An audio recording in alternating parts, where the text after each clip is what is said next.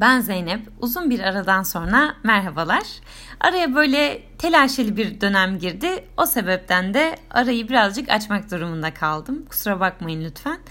Bugün konuşacağımız konuyu aslında çok uzun zamandır konuşmak istiyorum ben e, kendim tecrübe ettiğim haliyle daha doğrusu kendi hayatımda farklı bir şekilde tecrübe etmeye başladıkça bu konuşmaya değer bir mesele olarak gözüme daha çok gözükmeye başladı. Fakat oturup da hani ben bunu nasıl bir bağlamda konuşabilirim o kısmını çok düşünmedim galiba. O yüzden de bu zamana kadar önceliklendirmemiş oldum. Geri bildirim vermek ve geri bildirim almak üzerinden konuşacağız bugün. E, bu hangi bağlamda konuşacağım konusunda da eşim okuduğu bir kitaptan bir şeyler anlatırken içimdeki hallederiz Kadir ortaya çıktı. Bir dakika ya ben bununla podcast yaparım dedim ve anlat anlat daha fazla ne biliyorsun paylaş benimle diye bu şeye devam ettik. O yüzden kitaba ve e, eşime kredisini teslim etmek istiyorum. E, ben kitabı okumadım. Kitabın adı Thanks for the Feedback. Bunun Türkçesi yok galiba. Kayda başlamadan önce şöyle hızlıca bakayım dedim. E, sanırım çevrilmemiş. E, bu işte e, Penguin yayınlarından çıkmış bir kitap. E, ama İngilizcesine de her yerden artık ulaşılabiliyor. Diyanar'da da İngilizcesi var diye gördüm kontrol ederken.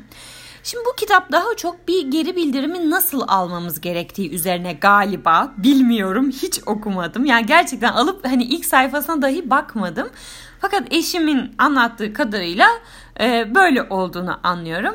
Ve e, geri bildirim meselesine yaklaşırken bunu üç tarafıyla değerlendirmemiz gerektiğinin altını çiziyor. Yani en azından benim dinlediğim kadarıyla elimde bunlar var. Şimdi bunlardan bir tanesi yani bir feedback'i bir geri bildirimin ana şeyleri e, ayakları e, bir tanesi takdir etmek, bir tanesi değerlendirme yapmak, bir tanesi de koçluk vermek. Bu üçünü belli ölçüde barındırması üzerinden aslında biz geri bildirimlerimizi şekillendiriyoruz ya da şekillendirmeliyiz. İşte bunun üzerine birazcık da konuşuyor ya da nerelerde bu şekilde şekillendiremiyoruz ve bununla alakalı sıkıntılar yaşıyoruz.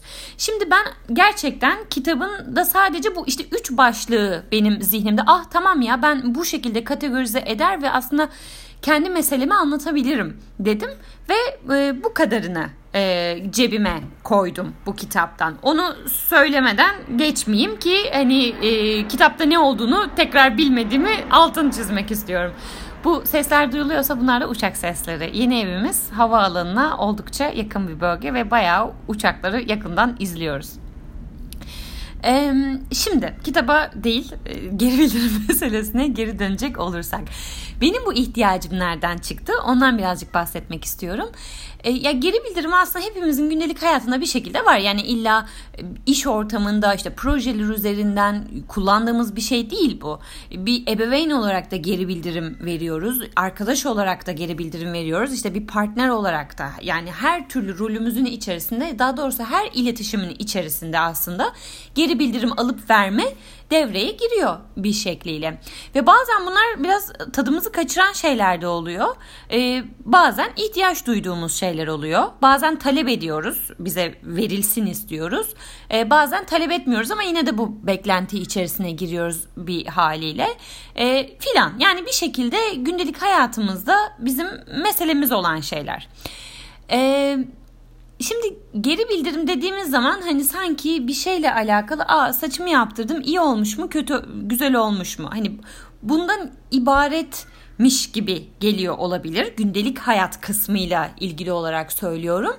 Aslında e, bu da bu noktada daha özenli yaklaşılması gereken bir şey. Çünkü aa saçın çok güzel olmuş, harika olmuş ya da saçın bence çok iyi olmamış. Ya burada bıraktığımız zaman e, burada kurduğumuz iletişimi çok belirsiz bir yerde bırakıyoruz. Ama ben tekrar kendi ilgimi nasıl cezbetti oraya dönmek istiyorum. Bu endişeli psikologla beraber tabii ben de geri bildirim almaya başladım. İşte podcastler üzerinden yazdığım işte blogdaki yazılar üzerinden işte e-maillerle, mesajlarla bana bir takım geri dönüşler oluyor. Ben sorsam da sormasam da. Ee, ve hani dürüstlükle şunu söyleyebilirim ki bu zamana kadar bir tane bile negatif e, yorum içeren ya da hakaret içeren e, herhangi bir şey hiç almadım. E, bundan dolayı tabii ki de çok mutluyum. Bunun altını çizme sebebim de şu. Yani bana gelen şeyler aslında hep güzel şeyler. Hep güzel şeyler olmasına rağmen benim bazı geri bildirimler karşısında kendimi böyle hmm, garip hissettiğim durumlar oldu. E, ve şunu söylemeye çalışıyorum. Aslında iyilik ya da kötülük yani söylenen sözün güzelliği ya da çirkinliği değil mesele geri bildirim verirken. Ee, benim de tam da dikkatimi çeken yer burası oldu. Mesela bazen şöyle mesajlar geliyor.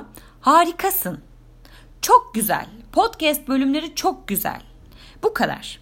Şimdi baktığımız zaman aslında hiç kötü bir şey yok. Ee, yani kötü bir şey zaten yok. E, fakat şimdi beni öyle bir yerde bırakıyor ki bu mesaj. Ben bunu okuduğum zaman e, tabii ki cevap yazmak istiyorum. Çünkü orada bir iletişim var, bir etkileşim olmasını istiyorum. Ben de bunu bunun için yapıyorum zaten. Bu etkileşime yatırım yapmak istiyorum. Fakat burada bana çok e, belirsiz bir şey sunuluyor, bilgi veriliyor.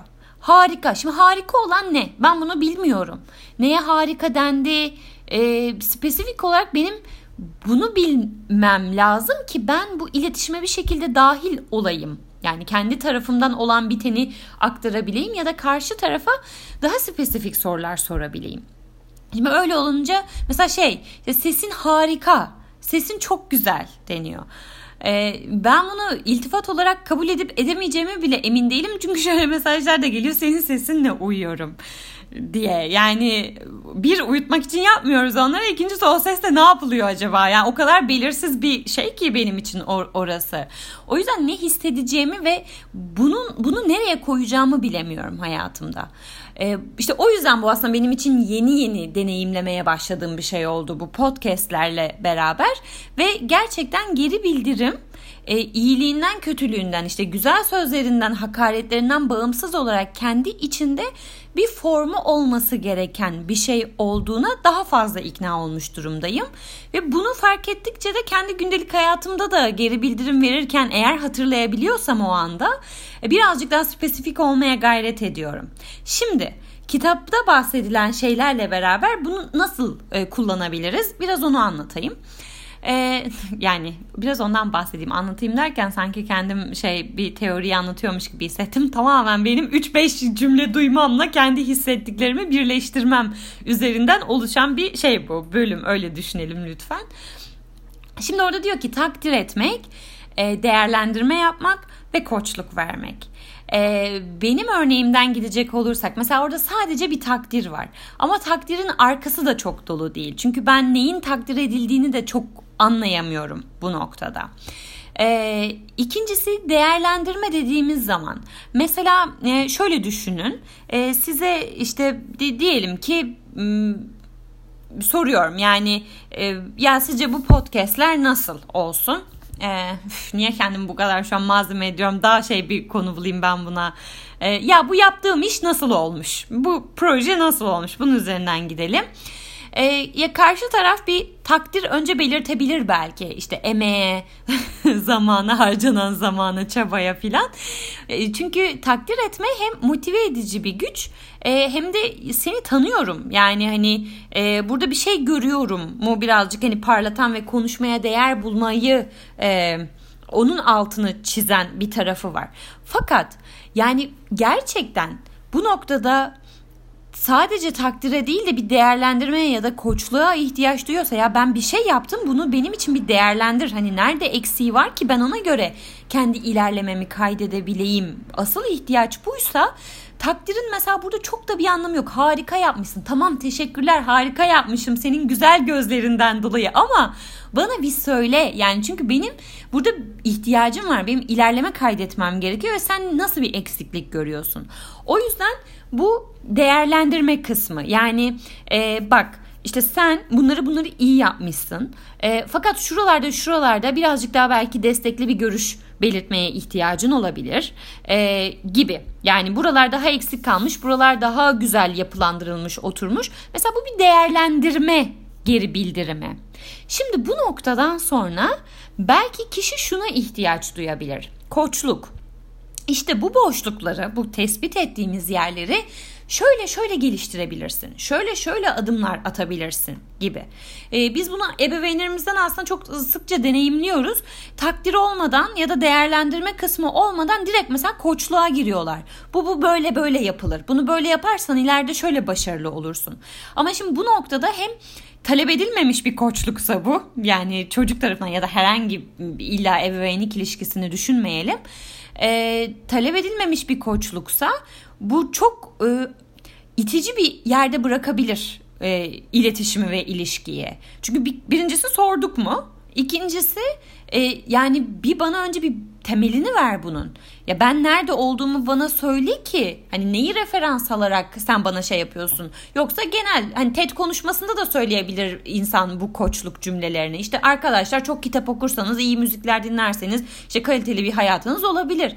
Tamam bu bu bir koçluk biçimi. Ama sen bana spesifik olarak benim için bunu özelleştirebiliyor musun? İşte bunun için benim bulunduğum yeri değerlendirebiliyor olman gerekiyor.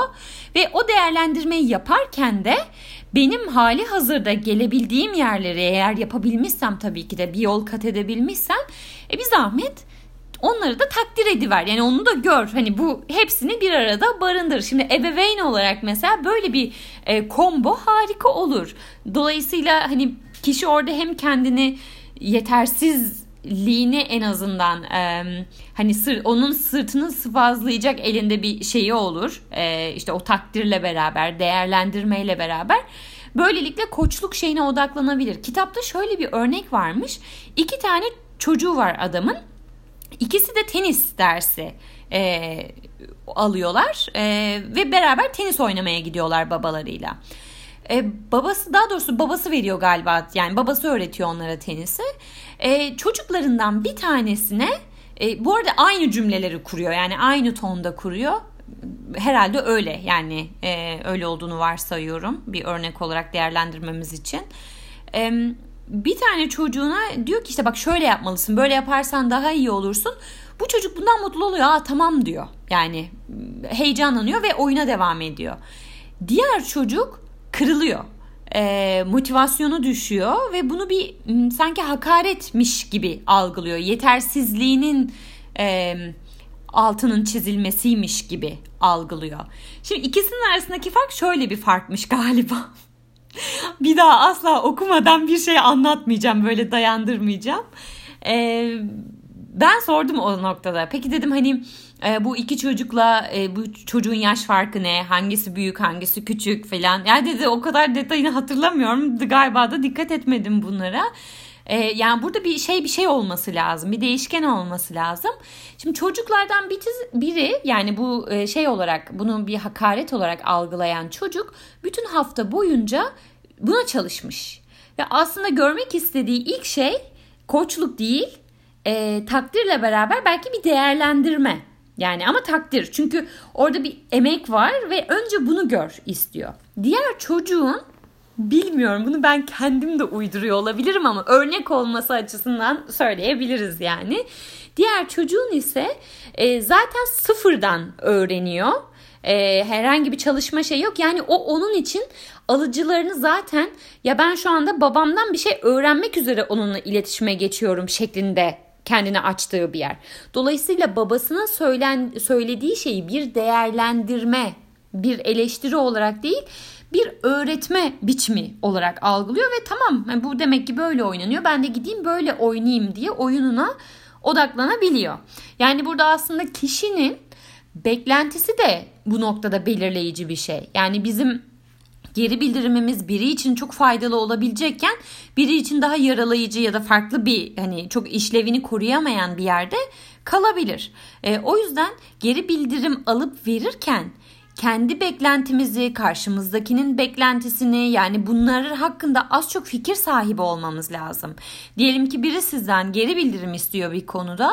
E, tam olarak ne amaçla his, istiyorsun bu geri bildirimi? Belki önce bunu birazcık soruyor olmak lazım. E, ya da kendimiz geri bildirim bekliyoruz bir yandan ama önce kendi içimizde de bir netleştirmek lazım. Ya ben bu geri bildirimi niye bekliyorum şu anda? Ne almak üzere ya da neyin eksikliğini, nereyi tamamlamak üzere bunu şey yapıyorum.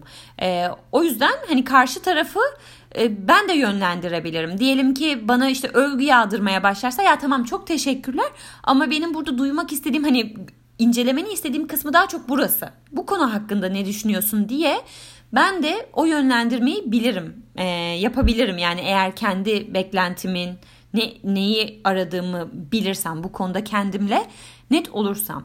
Bu yüzden de geri bildirim bence e, gerçekten ilişkiyi, iletişimi yani her şeyi aslında bizim insanla beraber olduğumuz her noktada yine hayat kalitesini yükseltecek şeylerden biri olduğunu düşünüyorum. Ee, yani ebeveynlik noktasında işte arkadaşlık noktasında e, belki bunun hani ayarını şöyle kurgulayabiliriz. Her zaman bu kadar insanların beklentisinden haberdar olmayabiliriz. İşte ne istiyorlar, e, ya da bizim ne vermemiz gerekiyor. Bunlar bu kadar net olmayabilir ama en azından belki bu üç şeyin oranını biraz yapabiliriz. İşte biraz takdir eğer ortada tabii ki takdir edilecek bir şey varsa yani illa böyle hani laf olsun torbada olsun diye bir takdir etmekten bahsetmiyorum. E, ama biraz ondan işte içinde birazcık değerlendirme barındıran yani benim gördüğüm manzara şu e, ve onunla beraber de hani biraz sana yönlendirme yapmamı ister misin bu noktada? Ee, hani nasıl ilerleyebileceğini konuşmamızı ister misin gibi belki soruyla beraber koçluk kısmına temas etme bu anlamda faydalı olacaktır diye düşünüyorum. Ee, bu konu bilmiyorum ilginizi çekti mi? Çektiyse bu şeye bakabilirsiniz. Çünkü bu sadece aslında geri bildirim verirken değil kendimiz de insanlardan hani geri bildirimi alırken e, nasıl süzgeçlerden geçirmeliyiz. Ee, kendi beklentimizi bu noktada işte bilmemiz gerektiği buralara ışık tutan bir tarafı var. Bir de gel gerçekten bir insanın geri bildirim verme konusunda bu kadar üzerine düşünmüş ve farkındalıkla e, bunu gündeme getiren biri olmadığını da hani hesap ederek şeyi gözlemleyebiliriz. Ya bana geri bildirim verirken koçluğa yükleniyor bu ya da işte değerlendirmeye daha fazla yükleniyor ya da işte takdir kısmına daha fazla yükleniyor. E, hani onu görebiliriz ve biz süreci kendimiz bu noktada e, şey yapabiliriz, yönlendirebiliriz. Ya da duyduğumuz şeyi e, çok kişisel almak yerine ya bu kişinin şeyi bu deyip geçebiliriz. Yani geri bildirim vermek konusunda bu üçlüyü bir arada kurma şeyini çok demek ki kazanamamış. Bu arada biz bunu kitap üzerinden söylüyoruz da aslında el yordamıyla da bulduğumuz bir şey bu bizim hayat içerisinde. Yani hani illa herkesin bu teoriye hakim olması gerek ve geri bildirim nasıl verilir e, birazcık daha hani arkasını kitabi şeylerle doldurarak e, yapması gerek diye bir şey söylemiyorum kesinlikle. Ama bu üçlü üzerinden düşündüğümüz zaman e, o dengeyi yakalamanın iyi olduğunu düşünüyorum. Bazen mesela koçluk kısmı ağır basar. Bazen takdir kısmı ağır basar. Ama bir şekilde üçünü belki içinde barındırabiliriz. Bence olmazsa olmazı değerlendirme kısmı. Yani kişi hani geri bildirimse bunun adı yaptığımız şeyin adı. E, bulunduğu yeri görüyor olma ve bu onun resmini e, çiziyor olma e, bence en hayati kısmı. Yani belki takdir çıkarılabilir, koçluk çıkarılabilir bunların içerisinden yeri geldikçe. E, ama e, değerlendirme zaten geri bildirim dediğimiz şeyin ana şeyini oluşturuyormuş gibi geliyor bana. Benim düşüncelerim bu yönde. Evet bu galiba en kısası oldu şimdiye kadar yapılmış bölümlerin. E, böyle olsun bu seferlik. Umuyorum ki fayda sağlar. E, gündelik hayatlarımızda da kullanabiliriz. Ee, bir sonraki bölümde görüşmek üzere.